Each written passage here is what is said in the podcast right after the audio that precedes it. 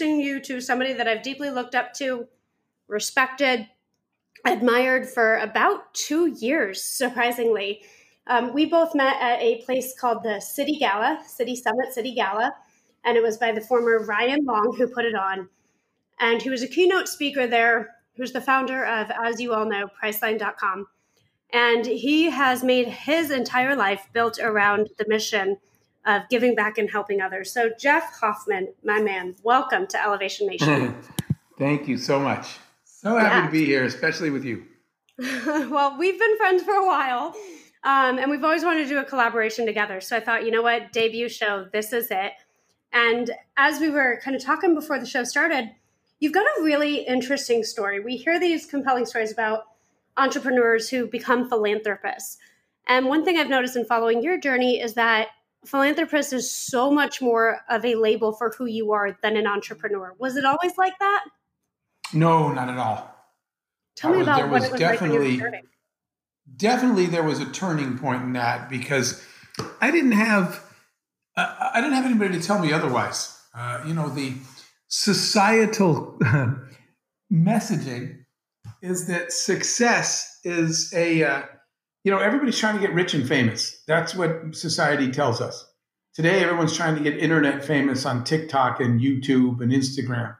And in the business world, everybody's trying to get rich. So we're led to believe that the definition of success is some combination of one, two, or three of these things: money, power, and fame. When somebody's wealthy, we say, oh, he made it. When somebody's famous, we say, wow, she made it. When somebody's powerful, you say that. And yet, I have to tell you that I had, along the way, very wealthy friends who are miserable and very famous friends who are miserable. I mean, if you think about, pick it, Kate Spade, yeah. Anthony Bourdain, Robin Williams. Clearly, money and fame were not the keys to happiness, but that's not what we're told. Those are the definitions of success. So I'm just being very transparent and saying that, early on, that's the messaging I got. You go out there and try to, quote, make it. So there was no really focus early on. No one was pushing me to philanthropy. They were pushing me to make it in business. And so I was chasing that path because that's what everybody says to chase. Yeah. And you apparently made it. I didn't go through your whole rap sheet here, but I mean, You've got a long list of accomplishments. Out of all of them, which one do you think has the biggest bearing that describes who you are as a human being? Well, it's not any of the things I did in the past. It's the things I started doing when I made this big transition, when I quit being a CEO and I quit building companies, which happened about, 7 years ago. After my last startup, which was UBid.com, we took UBid. It became a multi-billion-dollar company. We took it public, blah, blah, blah. I was the CEO. That was the last company. And that was the point at which I said, I want to focus now. I don't want to build businesses anymore. I don't want to launch companies. I want to launch people. So I left that business. Well, I really wrote that down. People used to say, what do you do for a business? And I would say, for a living. And I would say, I launch companies. And one day somebody asked me and I said, I launch people. So once I made that transition, everything was different, but that it didn't really happen. Like I said, until I made a commitment to spend the rest of my life, trying to scale hope, not revenues. That's beyond, I feel, wow. Okay. We were talking offline just now about, how about 6 months ago I had my nervous breakdown about really what is that difference? And I would like to say, with the most humble spirit, I was trying to chase it. And I was absolutely trying to make this brand monetizable and scalable and the I made it moments, whether that's the money or the fame. I wanted both. If I can be completely transparent, like both of them. Yeah, that sounds fantastic. And then I realized, some of the wealthiest, most famous people I know, they're empty inside. And that was when I did a very, very strong pivot. Can you tell me about what was a time when you didn't have all the answers and you weren't the international speaker, published author, Hollywood film producer, Grammy award-winning jazz album artist, one of only 2,000 billionaires in the world? Like, this all sounds pretty amazing and the things that we should want to strive for. But can you peel back the curtain a little and tell me about a time when you didn't feel like you had all these accolades? Yeah, there were a lot of times. When I quit early on in my 20s, so I went and got the engineering degree. And why? Because I was fascinated with engineering? No, because the world told me, go get a degree in something where you can get a good job so you can get a good salary, right? So I was focused on a good job at a good company, a good salary, because that's the messaging, including your own parents, right? That's what mine were saying. I got an engineering degree and I got a job at an engineering company in my 20s now, getting decently paid at a well-known company. And so that's it. That's what everybody's telling you to do. Your parents are suddenly proud of you. So I had a good job. I had a good paycheck. What I did not have was a good life. And I hated my job and I could not stand my boss. And I went in every day and kind of stared out the window from my little engineering cubicle and said, this is really it, right? Actually, you're going to kick out of this. I remember one day thinking to myself, I can't believe I honked at the guy in front of me so I could get here faster today. Why didn't I let every car in the highway in front of me? I honked at someone because I was in a hurry and I was like, to get here, what? And I was thinking, is this it now? And then I even had the most revered guy at this engineering company who'd been there 26 years, Charles. Everybody there wanted to be Charles. And one day Charles summoned me to his office. And this is really bad, but again, you know, we're here to be real on your podcast. I was walking Charles' office, and since I was in a bad mood because I hated my job, I was counting the steps from my cubicle to his corner office. And it took me 26 steps. And he'd been there 26 years. And as I was walking to his office, I thought, wow, I'm in 26 years from now, I'm going to be 26 steps further. And I was like, just kill me now. This cannot be my fate. And when I mentioned to people around me, I said, I don't really want this. They're like, are you kidding? Everybody here hopes they'll someday get to Charles's level. And I was like, well, if that's the case of everybody here, then I don't belong here. My problem was, where do I belong? Because when I told parents and friends, I want to quit this job, I don't want this, they said, you're an ungrateful idiot. You have a great job that people would kill for at a great company and you're well paid and you don't want it. So that was a time where I was completely lost. The world says this is the answer. I can't imagine it's the answer. And nobody is supporting me. Everybody I tell that I'm feeling lost is telling me you should be feeling thankful, not lost. So I really was lost at that point. I didn't have someone to tell me that there was another choice. Yeah, that's beyond beautiful. So in Hawaii, the ancient Hawaiians have this entire concept over similar things, you know, the definition of success. And their definition of success is that you trust your gut. It's not the money, it's not the fame, it's that you trust your gut. And when you're lost is probably the most you need to trust your gut and the most time where you don't know if you should. What's a tip you can give for us on how do we feel found? Okay, so by the way, I'm really glad you brought that up because I always from early on started tuning out, well, let me rephrase that. Let's focus on the positive, trusting my gut and trusting my instincts. And, you know, I've said this before, but I think that our gut instinct needs to hire a new marketing manager because gut instinct has a bad reputation. When you tell people, they say, how'd you reach that decision? And you say, I just kind of followed my gut. They're like, wait a minute, you didn't do a 6-month research study and bring in McKinsey? I said, no, I just followed my gut and made the decision in 13 seconds. That sounds to some people irresponsible and emotional. And in fact, it's because our gut is poorly marketed. Your gut instinct should be rebranded as your fast intelligence. And the reason why is your gut instinct is the sum total of every bad decision you've ever made and every good one. Yeah. So in fact, when your gut tells you, don't go left here, don't go left. Because your gut speaks to you for a reason.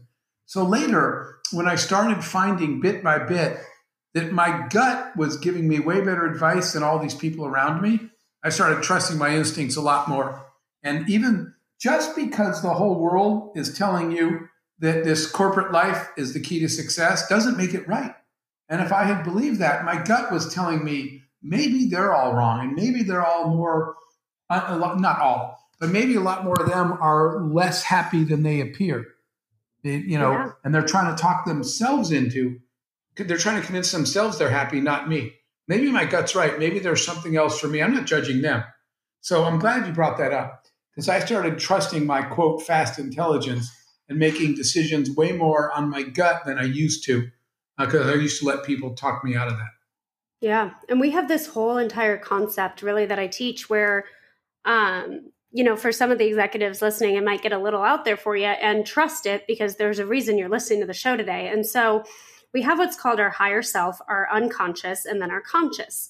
Well, our unconscious stores those things that our conscious doesn't necessarily remember. So, it's the thing that keeps us breathing. It's the thing that keeps our heart beating. And it's guided by our higher self, which in some philosophies is called your gut, right? So your gut can't be wrong, because it's giving you a signal of what it is that your unconscious mind has perceived that your conscious mind wasn't necessarily aware of. And that's where that power comes in from it. And it sounds like that's what you were picking up on when you're like, well, this isn't my definition of happiness. And it's not necessarily about what other people were thinking, but it's about how you interpreted that thought in relation to the other people. And I think that's what's absolutely brilliant. So let's go back to that.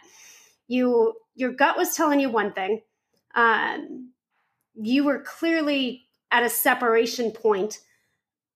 Once you were told that one thing, did you have another epiphany or another gut reaction of what you should be doing instead? Or did you just know it was wrong, and then you had a period of like losing who you were to find who you were? Yes, the latter. Lost in the middle there, because I only knew what I didn't want, but I didn't know where I belonged yet. And that took a much longer process to get there. You can edit this down if you need to. I want to share resonant frequency with you. Is that okay? Yeah. It's a story of what helped me find myself, really, really achieve some level of balance. I don't even like that word anymore, later in my life. So I'm going to tell you this story because it was the tool. It was a moment that really, epiphany moment for me, and finding yourself and finding your where you belong. So, I'm going to skip the details of this. It's a story for another time, but considering by the way, I am not saying that wealth or fame or any of those things are bad. What I'm saying is they're not the destination, and they alone aren't going to make you happy. You can have those things, but don't count on those things to center you or to be the end game. Because I do know people that have achieved those things and are happy, but they weren't happy. They're not happy because of those things. That's the point. But anyway, I say that because at this point, I had made a childhood bet with myself about a car. I'm not a car person, and I'm not a material person. The very short version is, one day I saw a poster of a Ferrari. I grew up as pretty much a poor kid. I don't even know what that was. And I said jokingly, because everyone was so fascinated by it, I said, one day when I grow up, I'll buy a Ferrari. And everybody I ever said that to burst out laughing. And so I said, why is this so funny? And they're like, dude, you're never going to own a car like that. None of us are. And I remember thinking, well, not with that attitude. So I made this little childhood bet with myself that if following my instinct and doing the right thing is right. For example, somebody said, Jeff, you'll never be successful in business. And I said, why? And they said, because you're not an asshole. I said, what does that have to do with it? And they said, you have to be much more of an asshole to succeed in business. I said, who says who? And they said, have you ever heard the expression, nice guys finish last? Yep. I said, yeah. And they said, it's there for a reason. And then I was a little shaky. Why is that a saying? And so I said, you know what? They're wrong. Now, that's just a weak excuse. And so I fundamentally believe that not being an asshole is the key to success. Treating people really well should be my path. If that's true, and I'm right, then I will follow that path. And I should be able to, again, this isn't a story of cars or money. I should be able to buy that Ferrari someday because I should be successful by doing the right thing. So that was the bet I made myself. If I'm right, I'll buy the car just to prove it's doable. Didn't want the car, but I did. I did buy it when I achieved a certain list of things. So the reason I'm telling you that story is I took off one day, Sunday morning drive in this racing Ferrari that I bought. And I was driving this car Oh, and for some reason, real quick, the mic's cutting out and it's really far away. Shoot. I don't know why that is. Is that better? Talk a little bit and I'll let you know. Was it better? I moved a little bit. Perfect. Now you're perfect. Okay. But it sounded like you were across the room. So welcome back. I don't know what happened. All right. So I eventually bought that car. And on one Sunday morning, I took the car out for the ride. And it's a race car. And I was out driving and it was Sunday morning, 5 a.m. No one's on the road. So I decided to drive fast. Not recommended. Do not try this at home. I drove 70 miles an hour, 80, 90. Now this car was this racing Ferrari. It's really loud. It sounds like a jet. And so as you're driving, the car is so loud. So at 80 miles an hour, 90, 100 miles an hour, the car is roaring. 110, 120. A weird thing happened. I hit 130 miles an hour and the car went dead silent. And I remember thinking to myself, man, I worked so hard for so many years to get this car and I just broke it. Mm-hmm. But I didn't know what was going on. Why is the car silent? And so I kept pushing it to see what would happen. At 140 miles an hour, it got loud again. Then 150. I went about 170 miles an hour before I chickened out. Again, do not try this at home. I got home. I called the dealer. Called the Ferrari people. I said, can I ask you a question? They said, what? I said, I was driving the car. It was really loud. But when I hit 130 miles an hour, the car went dead silent. I said, what did I do wrong? He laughed. He said, you didn't do anything wrong. I said, what happened? He said, the car hit resonant frequency. I said, what is resonant frequency? He said, the car was designed to cruise at 130 miles an hour. So when you hit 130, every gear, every piston, every piece of that car was in perfect harmony, exactly doing what it was designed to do, exactly where it was supposed to be. It went silent because it was in resonant frequency. And I hung up the phone and I said, resonant frequency, huh? And then a thought occurred to me. I said, what's mine? What is my resonant frequency? Where am I supposed to be and what am I supposed to be doing that I will feel like I am exactly where I'm supposed to be doing exactly what I'm supposed to be doing? So I just want to end this story by telling you that I did something that any of your listeners can do. I went home and I wrote down, what are the gears of my engine, right? Happiness, fulfillment is a multivariable equation. So I wrote them all down on a board. I wrote down spiritual health, physical health, mental health, relationship health, financial health. I put all these things down because those are the gears of my engine, right? And you're never going to achieve perfection, so quit trying. What you're going to do is do the best you can and get them as close to balanced as you can. And so I wrote those things on the wall. And what I would do, like at the end of every week, I would go over and look at it and I would say, which of these gears in my engine are green, which are yellow, and which are kind of smoking red right now, which means they're in trouble. So you'd look at it and you'd say, right now, my relationship health is good, but my friend health is bad. I haven't visited my friends in a while. And so then what you do is I'd say, I need to make it a point to go spend time with my friends. Then I'd come back and that one went back to green. But I had an argument with my mom. So now my parental relationship is a little bit red. So I would go spend some time with my mom. Then you have a financial issue and your financial gear is a little out of whack. So you can't find your resonant frequency if you're not looking for it. And I developed that formula by writing all these things down and constantly looking at them to say nothing's ever in balance perfectly and it's never going to stay that long. But as long as I'm paying attention to all those variables, I have a pretty good chance of being a pretty happy person and feeling found. Because I know what it takes for me to actually feel like I'm where I'm supposed to be doing what I'm supposed to be doing. So thank you for indulging me, but I wanted to share that story because I ask people all the time, what is your resonant frequency and what are you doing to get to the place you're supposed to be? Yeah, I don't know why, and I have no concept of why you would want me to edit that out. Sorry. All right, folks, that's the show. That was beautiful. And you know what I like? So a very big mentor of mine, his name's Jack Daly, and he's an internationally renowned sales trainer. And he comes at it like he's such a hard ass, right? Like, don't find motivated salespeople, you know, you hire them that way. He's just such an overt alpha male. And he's also a big teddy bear. So he's probably listening right now and he'll murder me for this. And he introduced me to his concept of MVP, which I do every year. I'll send you it. You'll get a kick out of it. And it's similar to that in that it's you pick all the categories of your life and you create your bucket list or your to-dos of what it is you want to accomplish in the next 12 months on your master vision plan.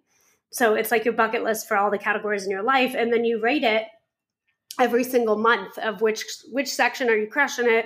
Which ones have you kind of been slacking off? And so that's what it makes me think of. And both of you are just incredibly inspirational. And it's interesting that you both figured that out and then went off and started teaching it to other people.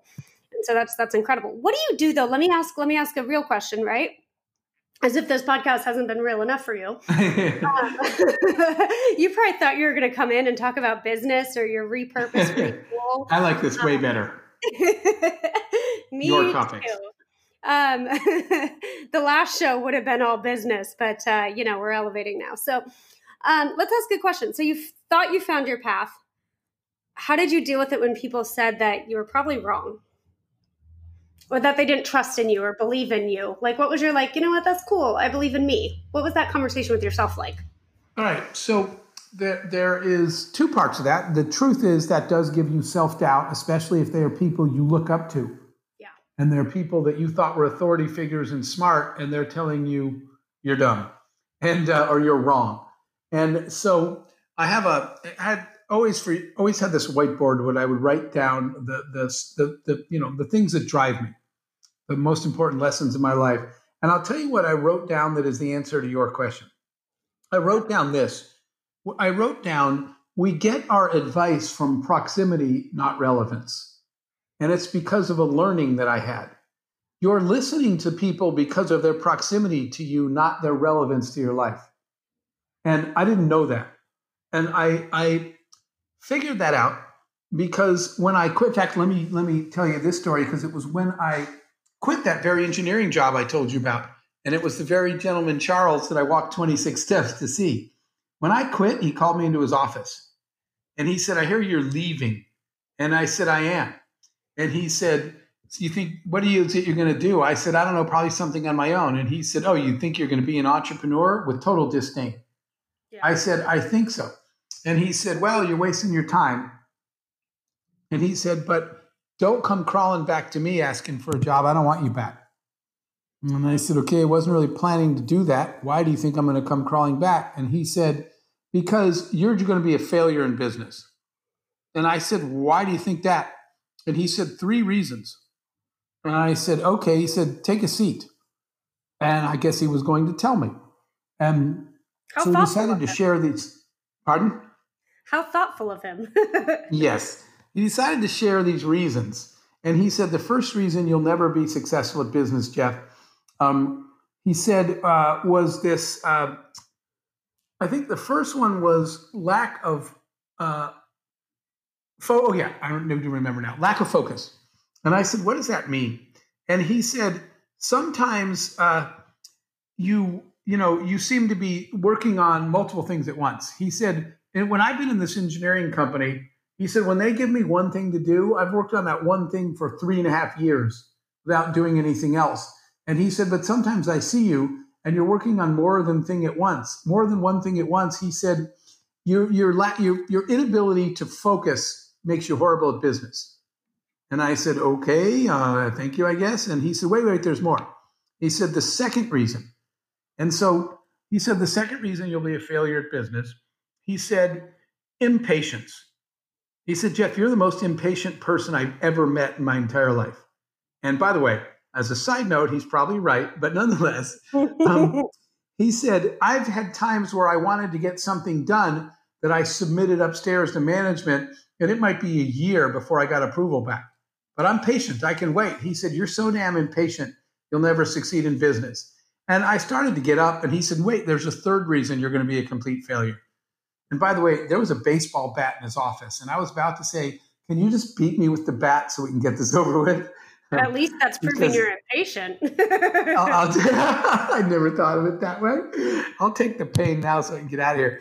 And he said the third reason you'll never succeed, he said, is because you have zero respect for authority. He said the rules were created by people way smarter than you, right? The books were written by people that knew what they're doing, not you, not some young person who thinks he's so smart. And I was like, I didn't say that. And he said, you have no respect for authority. The rules are there because people smarter than you created them. And that's why things are the way they are. And you always question everything. So he said, you know, those are the three reasons you'll fail at business. When I went home, I felt kind of bad because this, by the way, happened to me, the smartest person I know. Yeah. And the smartest person I know just told me I was the dumbest person he knows. It hurt. And I was I had serious self-doubt, but I got over it. I slept it off and said, I'm going to keep going forward. And then I reached out. I started thinking something. Charles is giving his advice to me based on his career. But it occurred to me, I don't want to be Charles when I grow up, even though everyone else at our company does. I don't want to be him. I want to be someone else. So then I said to myself, well, Jeff, who do you want to be? And there was a man in the community that I idolized, looked up to, admired, named Roger. I said, I want to be Roger when I grow up. Roger was an entrepreneur, not a corporate guy. So I reached out to Roger, and I reached out to Roger, and I reached out. And eventually I got a note that said, Roger will give you 30 minutes Starbucks meeting under one condition. I said, what's the condition? He said, you agree to never reach out to us again. Quit bothering us. They said, will you go away if we give you 30 minutes? I said, fine. So I went and met with Roger. Our 30 minutes ended almost 3 hours later. And Roger said, wow, Jeff, you're going to be a great entrepreneur. And I said, why do you think that? And he said, 3 reasons. I said, what? He said, you're a brilliant multitasker. I said, really? Because yesterday I was out of focus. He said, when you start a company, you have to focus on your core mission, but you're going to have to do lots of tasks early on to get there. Your multitasking skills are amazing. He said, the second reason you'll be a great entrepreneur is, he said, because you never put off till tomorrow anything you can get done today. I said, oh my God, that was called impatience yesterday. He said, in the entrepreneurial world, that's called drive and persistence. You're always pushing. Why don't we just do it now? And he said, that's a great trait. And he said, one more thing. And I said, what? And he said, you'll be a great entrepreneur because you have no fear of the unknown. I said, wow, that was disrespect for authority yesterday. He said, just because no one's ever taken that path to the left, he said, you don't seem afraid to try it anyway. And despite what the quote experts have said. So that's when I went home and wrote down, you got to stop getting your advice from relevance and start getting it from proximity. Reach out to somebody you want to be like when you grow up and listen to what they say. And so that's how I got out of that place, because when I started being around people I want to be like, it turns out that they get me, I get them, and they didn't give me negative encouragement. They said, man, you're on the right path, even though literally the day before that, everyone in my life told me I was wrong. Okay. So I think we're all crying right now. That can't just be me, y'all. Like, please message the show and tell me you're feeling this too. Because that was absolutely beautiful. And it's, you know, it's interesting. We take this in the context of entrepreneurship, but like, you know, I've been told every single one of those. I'm like getting emotional. Dang it. My job is to make you emotional, Jeff, not vice versa. Listen to the show. I pride myself on how many executives I can get to cry in an hour. So, dang you. But like, it's interesting because I look back at, you know, every major pivot point I've made or every breaking point or every tipping point, and there was always somebody I was listening to that gave me the advice and loving, you know, they meant well, but yeah, I'm too impatient, you know, and I always say the sense of urgency is the key to success, everything now, nothing later. And that came from not knowing if I was going to live in the hospital. Right. So I had to have everything. You had a real reason. Yeah. Like, and I just got off a coaching call, you know, and they were like, you know, be more patient. And I'm like, I don't know. Like, patience is not my fucking answer, bro. Like, appreciate you. And no.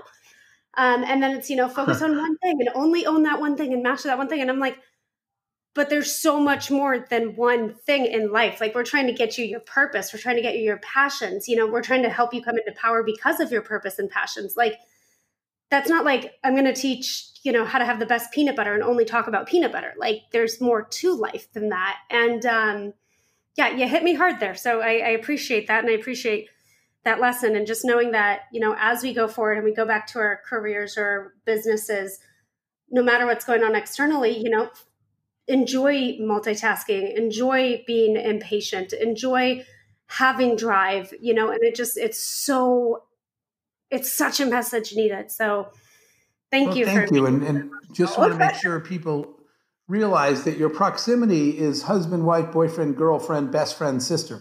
They're all telling you that you're wrong, or they're telling you that you're right. And it may just be, surprisingly, that none of those people are qualified to actually give you that advice. Find your tribe in the world and listen to them. Find your tribe. That's the most beautiful thing. Thank you. Thank you. So as we wrap up, which sadly, like we could carry this on for 12 hours. I've never gotten tired of, you know, our texts or our conversations, following you on Fox Business. I mean, you're the kind of guy that we all want to be, right? So give me some advice. Leave our listeners, our sharks, we call them sharks. Give our sharks that thing. Like if they're driving to work or commuting from their bedroom to their living room today, what's the thing that you want to leave them with if they are in a place where they feel lost or doubt, or they're listening to advice from people that frankly have no business giving them advice? You know, I think I'm going to reiterate, even though it's an old concept, it's not a tired concept, which is that you really are the sum total of the people you surround yourself with. And so my life changed dramatically when I started hunting for my tribe, and I made a conscious effort to find people that I wanted to be around and people I wanted to be alike, and trying to build relationships with them. They may not be in your life. They may not be in your physical proximity. But one thing we've learned during COVID is it's a virtual world, and even more so now. Like I said, I was talking to people in Croatia and Serbia this morning. You can reach out to anybody anywhere. So start this process of projecting your future self, and not way in the future, as soon as you can get there. What do you want to be like? And who do you want to be like, just as some model? And find those people. Build your tribe, even if you don't have them today, so that you have people that you admire and look up to in your life. You replace negative energy with positive energy people. And you're not asking for people to validate you just because you want to do. You're asking for people to run your opinions by, whose feedback, whether it's positive or negative, you're way more likely to take, because they are on a life path or living a life that you want. I think you need to invest more time into removing the negative people and adding the positive people, even if you don't even know them. Boldly reach out. Okay. Thank you. Thank you. So sharks, listening to this, I mean, I know you're feeling exactly what I'm feeling over there, and that's why we created this show. And you know, we have the privilege of talking to one of the most successful business tycoons in the world. And what I hear him telling you is our antiquated definitions of success need redone. Our definition of success needs to be in trusting who it is that we know we are on a deeper level, and also in finding the tribe that supports us by proactively going out, creating and fostering those relationships, and using it as a world to, as cheesy as it may sound, make the entire world better. And by that changing of that definition of success, we grow in a way that far exceeds any of the conscious expectations we could create on our lives. So go do exactly that. And Jeff, thank you so much for being on the show.